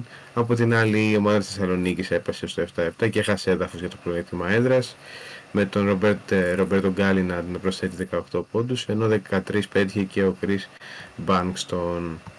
Πάμε τώρα στο παιχνίδι του Λαβρίου κόντρα στον ε, Παναθηναϊκό. Ουσιαστικά αυτό το παιχνίδι σημαντεύτηκε από την επιστροφή του, του Ιωάννη Παπαπέτρου. Οι, οι πράσινοι αγωνίστηκαν ουσιαστικά με το μισό του ρόστερ. Παρ' όλα αυτά δεν είχαν πρόβλημα να κάμψουν ε, το Λαύριο με μια εύκολη νίκη. Η ομάδα του Εργίνα Ταμάν έχει πλέον το απόλυτο 14-0 και παραμένει μόνη πρώτη στην κορυφή της Basket League και αναμένει τη Δευτέρα 20, 22 του μηνός το μεγάλο ντέρμπι στο ΆΚΑ εναντίον του Ολυμπιακού που στη περίπτωση που το κατακτήσει θα πάρει και ένα δυνατό προβάδισμα για την ε, συνέχεια του πρωταθλήματος. Ουσιαστικά ο Γκίτρνα Ταμάν δεν είχε στη διάθεσή του τους Λούκα Βελντόζα και Κώστας Λούκα, ο οποίος μάλιστα είχε και σήμερα τα γενεθλιά του και προφυλάχτηκε στο, στο παιχνίδι για να μην προκύψει ενδεχομένως κάποιος ε, τραυματισμός. Επίσης δεν αγωνίστηκε ο Λευτέρης Ματζούκας, ούτε ο Αλεξάνδρ Παλτσερόφσκι, ο οποίος ε, έχει πρόβλημα στην κοιλιακή χώρα, μάλιστα έχει προβεί σε εγχείρηση σκολικοειδίτιδα και βρίσκεται στο νοσοκομείο. Ενώ ούτε ο Ματία Λεσόρα αγωνίστηκε. Παρ' όλα αυτά, ο Παναθηναϊκός δεν είχε πρόβλημα να κάμψει την, ε, την αγωνιστικότητα και την ικανότητα του, του Λαβρίου. Χτυπούσε πάρα πολύ τόσο στη ρακέτα όσο και εκτός με αρκετά περιφερειακά σουτ, σε περιφερειακά σουτ. Ε, είχε και πάρα πολλές ε, assist, γενικότερα είχε μικρό συντελεστή λαθών και μεγάλη ευστοχία με 12 στα 21 τρίποτα και νομίζω ότι πήρε μια δίκαιη νίκη, μια νίκη που ήταν αναμενόμενη αν αναλογιστούμε και την διαφορά ποιότητας που έχουν οι δύο ομάδες. Πάμε τώρα στο παιχνίδι του Απόλλωνας Πατρών αντίον της ε, Ε, ΑΕΚ, όπου ο πρέπει Απόλλωνας να σε Πάτρας... διακόψω Ναι, λίγο, ναι. Γιώργο, γιατί έχει βγει και η επίσημη ενδεκάδα για, την, για το 2023 από τα Eurovia The Best. Να πούμε ότι ε, θεωρώ ότι υπάρχουν κάποιες αδικίες, αλλά δεν χρειάζεται να το αναλύσουμε τώρα. Να πούμε το σύστημα που έχει πληθεί είναι 3-3-4. Στο τέρμα είναι ο Κουρτουά. Στην άμυνα Walker, Stones και Ruben Diaz. Στο κέντρο Μπερνάντο Σίλβα, De Bruyne και Bellingham. Ενώ στην επίθεση έχουμε μέση δεξιά Vinicius αριστερά και μπροστά οι δύο επιθετικοί είναι ο Χάλαντ και ο Μπαπέ. Εντύπωση κάνει η απουσία του Ροντρί, θα πω εγώ. Συνεχίζουμε με τον μπάσκετ και Γιώργο ξανά λόγο σε σένα. Ναι, όπως έλεγα, ο Απόλλων Πάτρας πέτυχε μια τεράστια νίκη κόντρα στην ΑΕΚ. Ο Κόλμπαν ήταν πραγματικά εξαιρετικός και ήταν και ο κύριος παράγοντας που ο Απόλλων Πάτρας- ο Απόλλωνας Πατρών πέτυχε μια τεράστια νίκη, ο οποίος πέρασε ένα δύσκολο αγωνιστικό φε- φεγγάρι καθώς βρισκόταν ε, πολύ χαμηλά στην ε, βαθμολογία και μετά από αυτή τη νίκη παίρνει μια τεράστια ψυχολογία απέναντι σε έναν αξιόμαχο ε, αντίπαλο. Ωστόσο, δεν μπορούμε να μην πούμε ότι αυτή η νίκη οφείλεται και κατά κάποιο τρόπο και στην εμφάνιση της ΑΕΚ, η οποία για τι πρώτες τρεις περιόδους του αγώνα ήταν πραγματικά σαν να μην βρίσκεται ε, στο γήπεδο. Ε, η, ομάδα του, Πλα- η ομάδα του Πλάθα αντέδρασε από το μείον 20 και το μείον 10 μέσα σε σχεδόν 3 αγωνιστικά λεπτά και κατάφερε να μειώσει το σκορ, αλλά παρόλα αυτά δεν κατάφερε να επικρατήσει και να πάρει κάποια νίκη να ανατρέψει το αποτέλεσμα με, ε, όπως ήταν λογικό μετά και την τρομερή εμφάνιση του, του Κόλμαν να, ο Απόλλωνας Πατρών να επικρατήσει τη και να πάρει μια πολύ μεγάλη νίκη. Πάμε τώρα στο παιχνίδι του Αμαρουσίου κοντά στον Προμηθέα, όπου ο Προμηθέας κέρδισε το Μαρούσι στην έδρα του με 95-70 και νομίζω ότι ήταν και λογική αυτή η εξέλιξη να αναλογιστούμε την διαφορά δυναμικότητας των ε, δύο ομάδων. Στο 9-5 ανέβηκε η ομάδα της ε, Πάτρας, η οποία μετράει 6 μία νίκες εντός και 3-4 εκτός ε, έδρας, με τον Ηλία Παπαθεοδόρου να βλέπει ένα εντυπωσιακό και καθοριστικό 15-0 ε, στο, στο πρώτο μέρος, το οποίο πολύ έκρινε για το τελικό έτσι, αποτέλεσμα. Ο, ο Χάντερ Χίλ ήταν εξαιρετικός με 17 πόντους σε 15 λεπτά και ουσιαστικά ο Προμηθέας κατάφερε να επικρατήσει από νωρίς το παιχνίδι κόντρα στο Μαρούσι, να επιβάλλει το ρυθμό του και την αγωνιστική του ποιότητα και να πάρει μια μεγάλη και αναμενόμενη ε, νίκη. Και νομίζω ότι το πιο έτσι ιδιαίτερο παιχνίδι και το οποίο έδωσε πολύ τροφή για συζήτηση ήταν το παιχνίδι του Περιστερίου κόντρα στον ΠΑΠ όπου το Περιστέρι επικράτησε με 71-35 πραγματικά σε ένα σοκαριστικό σκορ ε, για την ομάδα του, του Σπανούλη που πραγματικά σκόρπισε το δικέφαλο και οι 35 πόντι συνιστούν μάλιστα αρνητικό ρεκόρ για την ομάδα της ε, Θεσσαλονίκης η οποία το αμέσως μικρότερο ε, ενεργητικό της ήταν 51 πόντι και νομίζω ότι εξηγείται και το τρομερό αυτό χαμηλό σκορ με 0 στα 17 τρίποτα. Πραγματικά ο Πάουκ ήταν ε, πραγματικά σαν να μην ήρθε να παίξει στο, στο παιχνίδι. Το Περιστέρι χωρίς να κάνει μια, θα μπορούσαμε να πούμε και απίστευτη εμφάνιση. Παρ' όλα αυτά δεν ε, αντιμετώπισε κανένα απολύτως πρόβλημα στο να επικρατήσει απέναντι στον ε, ΠΑΟΚ. Και είχαμε έτσι αυτή την ε, ιστορική θα μπορούσαμε να πούμε εμφάνιση από το Περιστέρι. Με το Περιστέρι το οποίο είχε πάρα πολλούς ε, διακριθέντες. Ο, ο Κασελάκης πέτυχε 10 πόντους. Ο Μητρουλόγκ ε, είχε 12 με ένα στα 3 τρίποτα 3 rebound 3 assist 4 κλεψίματα είχαν πάρα πολλούς scorers η ομάδα του Περιστερίου καθώς μοιράστηκε το σκορ και είχε μια πολύ μεστή απόδοση ενώ από την άλλη ο Πάου πραγματικά σε διάφορα σημεία του παιχνιδιού έδειχνε ανικάνος ακόμα και να κάνει τα βασικά του αθλήματος και έτσι έχασε σε μια, μια τεράστια διαφορά από το Περιστέρι και υποχώρησε και άλλο στην βαθμολογία βρισκόμενος πλέον ε, στην 7η θέση. Και κάπως έτσι κλείνουμε με την ε, Basket League. Μόνο να πούμε ότι πριν από λίγο ολοκληρώθηκε το παιχνίδι του Ολυμπιακού με τον ε, Κολοσσορόδο που ο Ολυμπιακός επικράτησε με 71-52 κοντρα στον Κολοσσό σε ένα παιχνίδι που είχε τον έλεγχο αλλά παρόλα αυτά δεν, μπορούσαμε, δεν μπορούμε να πούμε ότι έκανε μια έτσι, ιδιαίτερα θελκτική εμφάνιση καθώς ο Κολοσσός μάλιστα κέρδισε για τη δεύτερη περίοδο με 13-21. Αλλά ωστόσο άλλη μια νίκη είναι πολύ σημαντική και θα πάει με κάποια έτσι καλή ψυχολογία στο, στο επερχόμενο ντέρμπι και του πρωταθλήματος και να κλείσουμε και με ένα πολύ σύντομο σχόλιο για τα δύο παιχνίδια, τα τελευταία παιχνίδια της Ευρωλίγκας. Να πούμε ότι ο Παναθηναϊκός πέτυχε μια πολύ μεγάλη νίκη κόντρα στη Μονακό. Πραγματικά ήταν εντυπωσιακός σε άμυνα και επίθεση. Κατάπιε την ε, Μονακό και πήρε μια πολύ έτσι, δίκαια νίκη που μετουσιώνει αρκετά και το πολύ καλό αγωνιστικό φεγγάρι στο οποίο βρίσκεται με συνεχόμενες νίκες. Νομίζω ότι η ομάδα του Ερκίνα αν έχει βρει πλέον τον δρόμο της και βαδίζει σε πολύ καλά ε, σημεία και νερά για τη συνέχεια της ε, σεζόν. Απ' την άλλη ο Ολυμπιακός είχε μια πολύ προβληματική, άλλη μια προβληματική εμφάνιση κοντά στην Πρασκόνια που προσπαθώντας με την άμυνα ουσιαστικά να κρατηθεί καθ' όλη τη διάρκεια του αγώνα κοντά γιατί η επίθεση για άλλη μια φορά ήταν λειτουργική ωστόσο δεν γίνεται αυτό να το πετυχαίνεις σε κάθε παιχνίδι και μοιραία κάποια στιγμή η Πασκόνη κατάφερε να ξεφύγει στο σκόρ, ήταν καλύτερη στον αγώνα και έτσι ο Ολυμπιακός έχασε και πρέπει να ψάξει έτσι μεγάλες νίκες μετά από τις δύο σερίτες που είχε στη διαβολή εβδομάδα, αν θέλει να παραμείνει σε τροχιά ε, play-off και να κάνει μια, ένα καλό κλείσιμο στην σεζόν. Ωραία. Αυτά ήταν και τα, τα του μπάσκετ από τον ε, Γιώργο. Να πω άλλα νέα που έχουμε για τα βραβεία The Best είναι ότι απουσιάζουν και οι τρεις υποψήφοι για το παίκτη της χρονιάς, δηλαδή και Χάραντ και Μέση και Μπαπέ δεν έχουν, ε, δεν έχουν δώσει την παρουσία τους στην τελετή, να το πω έτσι. Και μετά και αυτό το σύντομο σχόλιο θα πάμε απευθείας στον Νίκο να μας μιλήσει για τα στοιχηματικά του και ότι, σε οτιδήποτε νέο έχουμε περί των βραβείων θα σας ενημερώσουμε αμέσως. Καλησπέρα στην εκπομπή.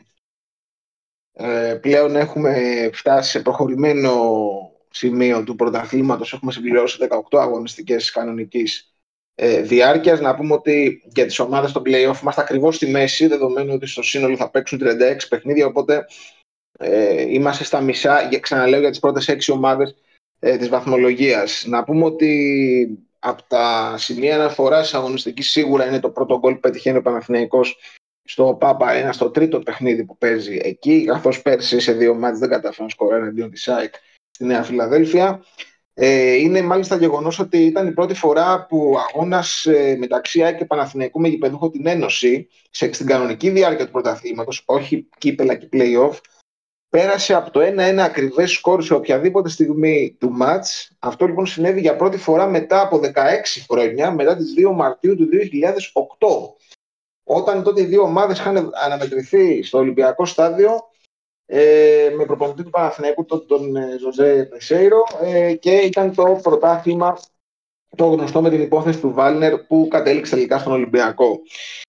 Ο οποίος Ολυμπιακός να πούμε ότι πέτυχε την πρώτη του νίκη στο γενικά μέσα στο 2024 εναντίον της Κηφισιάς με πολύ έτσι, περιπετειώδη τρόπο. Ήταν ένα, ένα ακόμα παιχνίδι της Κηφισιάς ε, που κρίθηκε, είχε ανατροπές, είχε διακυμάνει στο σκορ και κρίθηκε στις λεπτομέρειες και μάλιστα ήταν και οι πρώτες αποβολές, οι πρώτες κόκκινες κάρτες ε, για το 2024 στο φετινό ε, πρωτάθλημα.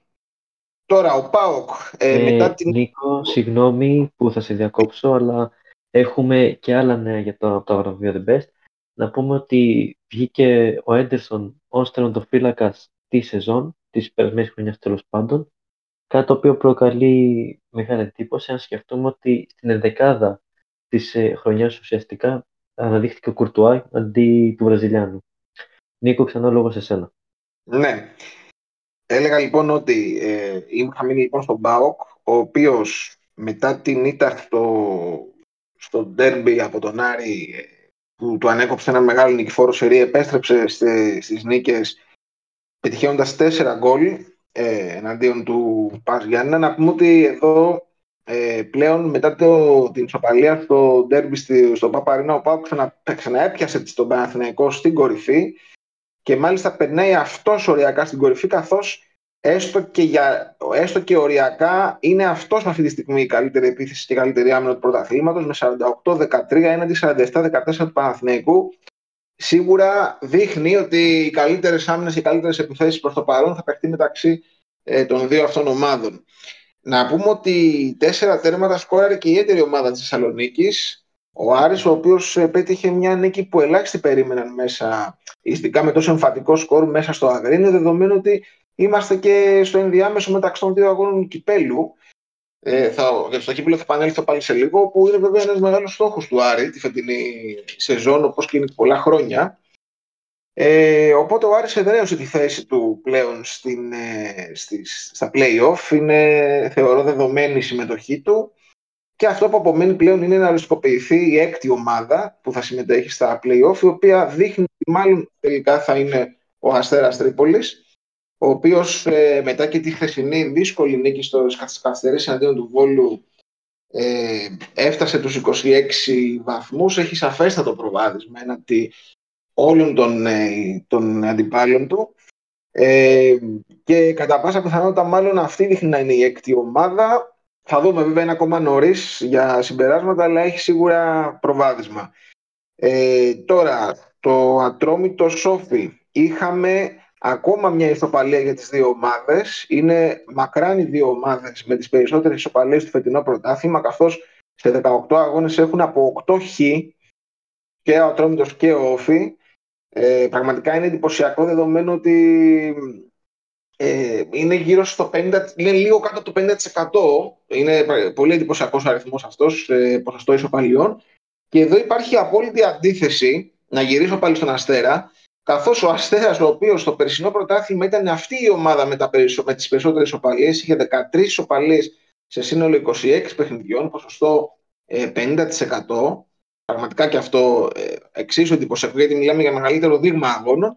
Φέτος, εν αντιθέσει, είναι η ομάδα με τις λιγότερες ισοπαλίε. Έχει πάει στο άλλο άκρο, έχει μόλις δύο. Οπότε είναι και αυτό ένα έτσι ιδιαίτερο στοιχείο.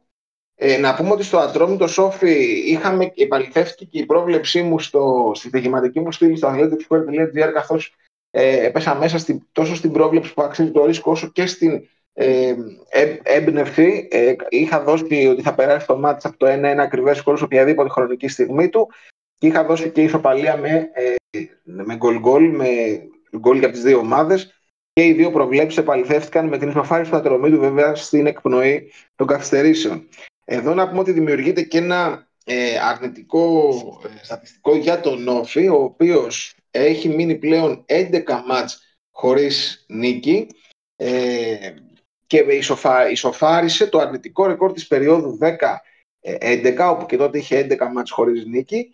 Ε, αν ε, δεν επικρατήσει εναντίον του Πανετολικού την επόμενη, το επόμενο Σαββατοκύριακο στο Ηράκλειο, πλέον ε, καταγράφει το απόλυτο ρεκόρ στην ιστορία του με 12 μάτς χωρίς νίκη στην ε, πρώτη εθνική κατηγορία, από καταβολή δηλαδή της άλλης εθνικής. Δεν έχει ξαναυπάρξει σε άλλη περίπτωση, δεν θα, δεν θα, δεν θα έχει ξαναυπάρξει σε άλλη περίπτωση 12 μάτς χωρίς νίκη. Είναι πολύ ωραίο το μάτς για τους κριτικούς οι οποίοι πλέον ε, είναι πιο κοντά στη ζώνη του υποβιβασμού παρά ε, στην, ε, στις θέσεις ε, που οδηγούν στις, ευρω... στις ευρωπαϊκές θέσεις. Ε, να πούμε ότι είναι μεγάλες οι μάχες τόσο σε ουρά όσο και σε, και σε κορυφή και στην εξάδα, έτσι όπως έχουμε ξαναπεί πολλές φορές. Ε, είναι ακόμα νωρίς για συμπεράσματα, ειδικά στη μάχη της ουράς. Δείχνει αυτή τη στιγμή να είναι τέσσερις ομάδες που θα προσπαθήσουν να αποφύγουν ε, τις δύο θέσεις που οδηγούν στη Super League 2. Στην οποία Super League 2 θα περάσουμε αμέσως. Ε, εκεί πλέον το βόρειο όμιλο είναι πλέον ξεκάθαρο ότι είναι κούρσα για δύο με, θα κρυθεί μεταξύ Λεβαδιακού και Λάρισας, οι οποίοι πάνε στήθος με στήθος. Ε, είναι πολύ κοντά μετά και θα κρυθεί, θα, πολλά θα κρυθούν και στο μεταξύ τους παιχνίδι βέβαια. Ε, που, το μεταξύ τους παιχνίδι και στο νότιο όμιλο Δείχνει να έχει ένα προβάδισμα η Καλυθέα με τα Χανιά για τις δύο πρώτε θέσει, αλλά κανείς δεν μπορεί να ξεγράψει ακόμα τον Ιωνικό και την Καλαμάτα που ακολουθούν σε απόσταση αναπνοής. Να πούμε ότι στο νότιο όμιλο της ε, Super League 2 είχαμε και την πρώτη νίκη της Παναχαϊκής. Ήταν η μοναδική ομάδα που δεν είχε πετύχει νίκη ακόμα στο, σε όλη τη Super League 2, η οποία μας, με επιβεβαίωσε και αυτή τις προβλέψεις που είχα δώσει στοιχηματικέ προβλέψεις στο athleticsquare.gr. Ε, Τώρα στη ΓΑΜΑ Εθνική ο Πανιόνιος πέτυχε ακόμα μία νίκη, πέρασε από το πέραμα επικρατώντας 0-3 σχετικά εύκολα εναντίον του πέραμαϊκού ε, και συνεχίζει να οδηγεί την κούρσα μόνος πρώτος με απόσταση 5 βαθμών από τον δεύτερο εθνικό, ο οποίος και αυτός έφυγε με εκτός έδρας ε, νίκη. Ο Πανίωνας κάνει πραγματικά εντυπωσιακή χρονιά. Έχει έναν μέσο όρο πάνω από 2,6 βαθμούς ανά μάτς.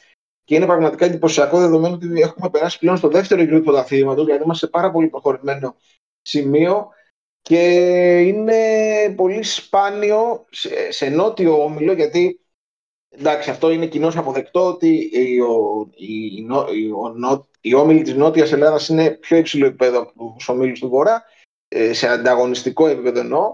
Ε, είναι πολύ δύσκολο λοιπόν σε τόσο προχωρημένο στάδιο της σεζόν σε νότιο όμιλο να έχουμε ε, τόσο ψηλούς μέσους όρους ε, στα τελευταία χρόνια, όπως γίνεται το πρωτάθλημα της ΓΑΜΑ Εθνικής, ε, αυτό δεν έχει ξανασυμβεί. Δηλαδή να υπάρχει κάποια ομάδα με τόσο, υψηλό, με τόσο υψηλή βαθμολογία σε τόσο προχωρημένο σημείο της σεζόν. Τώρα να περάσουμε εκτός συνόρων, όπου στην Ιταλία η Ίντερ συνέχισε, ε, πέτυχε ακόμα μια σημαντική νίκη. Αυτή τη φορά πέρασε από την έδρα της Μόντσα με το εντυπωσιακό 1-5 σε μια έδρα όπου τέτοια εποχή περίπου πέρσι είχε υποπέσει σε γκέλα, είχε φέρει σοπαλία. Ε, συνεχίζει να είναι μόνη πρώτη στην κορυφή με διαφορά 5 βαθμών από τη Juventus, με μάτς παραπάνω βέβαια, καθώς η Juventus αύριο θα παίξει εναντίον της όλο. Ε, είναι η καλύτερη επίθεση και άμυνα του πρωταθλήματος, σταθερά, απόλυτα δικαιολογημένα ε, είναι μόνη πρώτη στην κορυφή. Η Μίλαν πέτυχε σημαντική νίκη στο ντέρμπι εναντίον της Ρώμα και δείχνει κάπως να έχει συνέλθει στα τελευταία ε, παιχνίδια. Έχει πάρει κάποιες νίκες.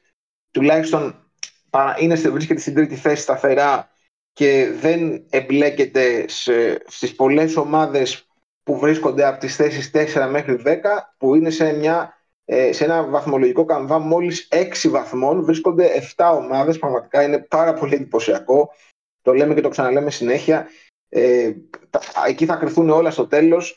Καθώς δεν υπάρχει καμία ομάδα που να είναι σταθερή υπάρχουν πολλά σκαμπανεβάσματα τόσο ε, για τη Φιωρεντίνα όσο και για την Πολώνια η οποία τελευταία είναι, έχει πέσει ως το, για την Νάπολη, η Αταλάντα, η Ρώμα όλοι. Δηλαδή πραγματικά είναι πολύ εντυπωσιακό, θα κρυθούν όλα στο τέλος. Όλοι ελπίζουν για την τέταρτη θέση βέβαια από δική ε, στους ομίλους Champions League αλλά είναι πιθανό βέβαια να καταλήξουν και σε θέσεις Europa, Conference, ακόμα και εκτός Ευρώπης. Βέβαια πολλά θα κρυθούν και από τι θα συμβεί και στο κύπελο Ιταλίας ε, καθώς ε, ο κυπελούχος μπορεί να επηρεάσει όλη την, ε, όλη την κατάσταση. Να πούμε ότι στην ε, ουρά, η, στη ζώνη της παραμονής, η Κάλιαρη, επιβεβαιώνοντας και την ιταλική μου πρόβλεψη στις στοιχηματικές προβλέψεις του athleticsquare.gr ε, καθώς το μάτς πέρασε από το 1-1 και σημείωσαν γκολ και οι δύο ομάδες, επικράτησε τελικά με 2 εναντίον της Μπολόνια, πέτυχε, ε, έφτασε σε επικράτηση μετά από περίπου 1,5 μήνα και για πρώτη φορά τη φετινή σεζόν βγήκε από τη ζώνη του υποβασμού. Αυτή τη στιγμή είναι ένα βαθμό πάνω από την Βερόνα, η οποία είναι στη διακεκαυμένη ε, ζώνη. Τώρα να πάμε στην Πορτογαλία, όπου η Πόρτο είναι η μεγάλη νικήτρια στο χθεσινό ντέρμπι εναντίον της Μπράγκα, στο γειτονικό ε, ντέρμπι της Βόρειας Πορτογαλίας. Η Μπράγκα, η οποία με την ήττα αυτή απομακρύνεται πλέον από τις θέσεις κορυφής, είναι σταθεροποιείται πλέον στην συνηθισμένη θέση της που είναι η τέταρτη τα περισσότερα χρόνια, την τελευταία δεκαπενταετία στην τέταρτη θέση έχει ε, καταλήξει. Συνεχίζει παρά τα αυτά να είναι η κορυφαία επίθεση του πρωταθλήματος μαζί με τη Sporting Λισαβόνας έχουν πετύχει από 40 τέρματα. Ωστόσο, όπως έχω ξαναπεί, ταυτόχρονα είναι και η χειρότερη άμυνα στην πρώτη οκτάδα της βαθμολογίας με 25 γκολ παθητικό. Κάτι το οποίο βέβαια τη στοιχίζει και την ε, τέταρτη θέση, καθώς θα κατήχε σίγουρα ψηλότερη θέση ε, αν δεν είχε τόσο κακές αμυντικές επιδόσεις. Οι ομάδες της Λισαβόνας τόσο η Sporting όσο και η Benfica είχαν εύκολες ε, νίκες, ε, δεν, είχα, δεν αντιμετώπισαν προβλήματα. Ε, είχαμε από τα αξιοσημείωτα της αγωνιστικής, ήταν η πρώτη νίκη της Μποαβίστα ε, μετά από τέσσερις μήνες στο πρωτάθλημα. Η οποία Μποαβίστα, να πούμε ότι είχε ξεκινήσει εντυπωσιακά το πρωτάθλημα. Στην αρχή έδειχνε ότι κάνει ακόμα και πορεία πρωταθλητισμού, θα μπορούσε να πει κανείς για όσους θυμούνται, αλλά μετά υπέστη μεγάλη καθίζηση και χθες, μόλις χθες κατάφερε και, και κέρδισε ένα 4 εναντίον της Γιζέλα εκτός έδρας και κάπως απομακρύνθηκε από τις ε, επικίνδυνες θέσεις για από υποβασμό. Και είναι κάπου και αυτή τη στιγμή βρίσκεται στη μέση βαθμολογίας, αναπνέοντας κάπως καλύτερα. Τώρα να πούμε ότι στην δεύτερη κατηγορία της Πορτογαλίας είχαμε η μεγάλη κερδισμένη της αγωνιστικής ήταν η ομάδα των Ίσων Αζόρες, η Σάντα Κλάρα η οποία να πούμε ότι είναι η καλύτερη άμυνα του πρωταθλήματος. Είναι η μόνη ομάδα που έχει δεχθεί μονοψήφιο αριθμό τερμάτων, με 9 τέρματα παθητικό σε 17 παιχνίδια.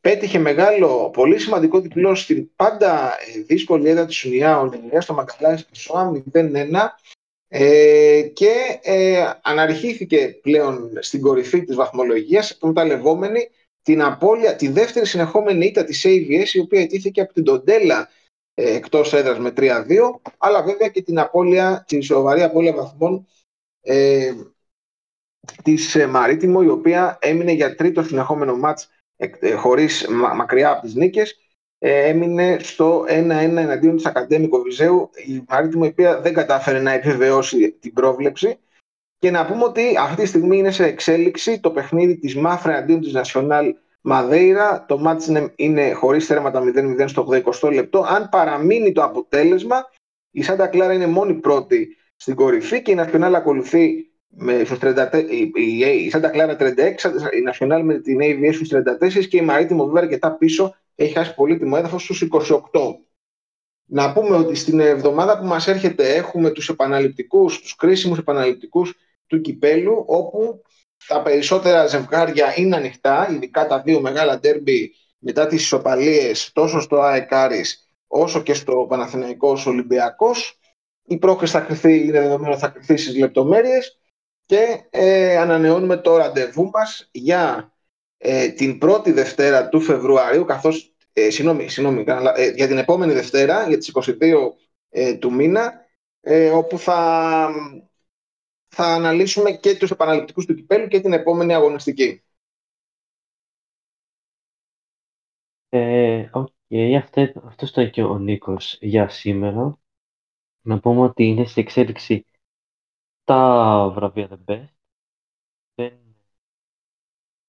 έχει βγει ακόμα ποιος είναι ο νικητής αυτό που θα πάει το βραβείο. Να υπενθυμίσω ότι δεν υπάρχει, δεν βρίσκεται ούτε ο Χαραντό, ο Μέση, ούτε ο Εμπαπέ που είναι τη υποψήφοι ε, στη δεξίωση. Να πω απλά ότι ε, βγήκε το βραβείο για το fair play της χρονιάς της σεζόν που πήγε στην εθνική ομάδα της Βραζιλίας.